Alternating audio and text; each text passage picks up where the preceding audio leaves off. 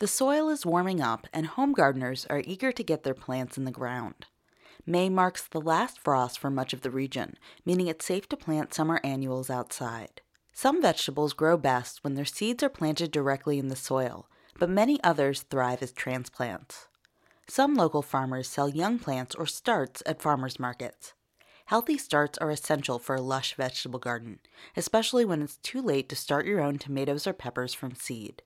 Purchasing starts at local markets supports farmers as the season gets going, and bringing their plants into your garden lets you benefit from the farmer's many years of experience. Growing vegetables at home can also save on food costs all summer, and at many markets, SNAP and EBT can be used to purchase vegetable and fruit plant starts. Blue Heron Farm and Flying Cloud Farm are selling starts at North Asheville Tailgate Market this spring, along with Final Leaf Farm and Paper Crane at Asheville City Market.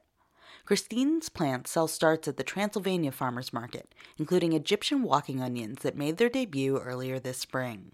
Tomato, basil, oregano, and lettuces are just a few of the starts that can be found at markets, and more arrive every week. Keep up with what's fresh at markets across the region at FromHere.org.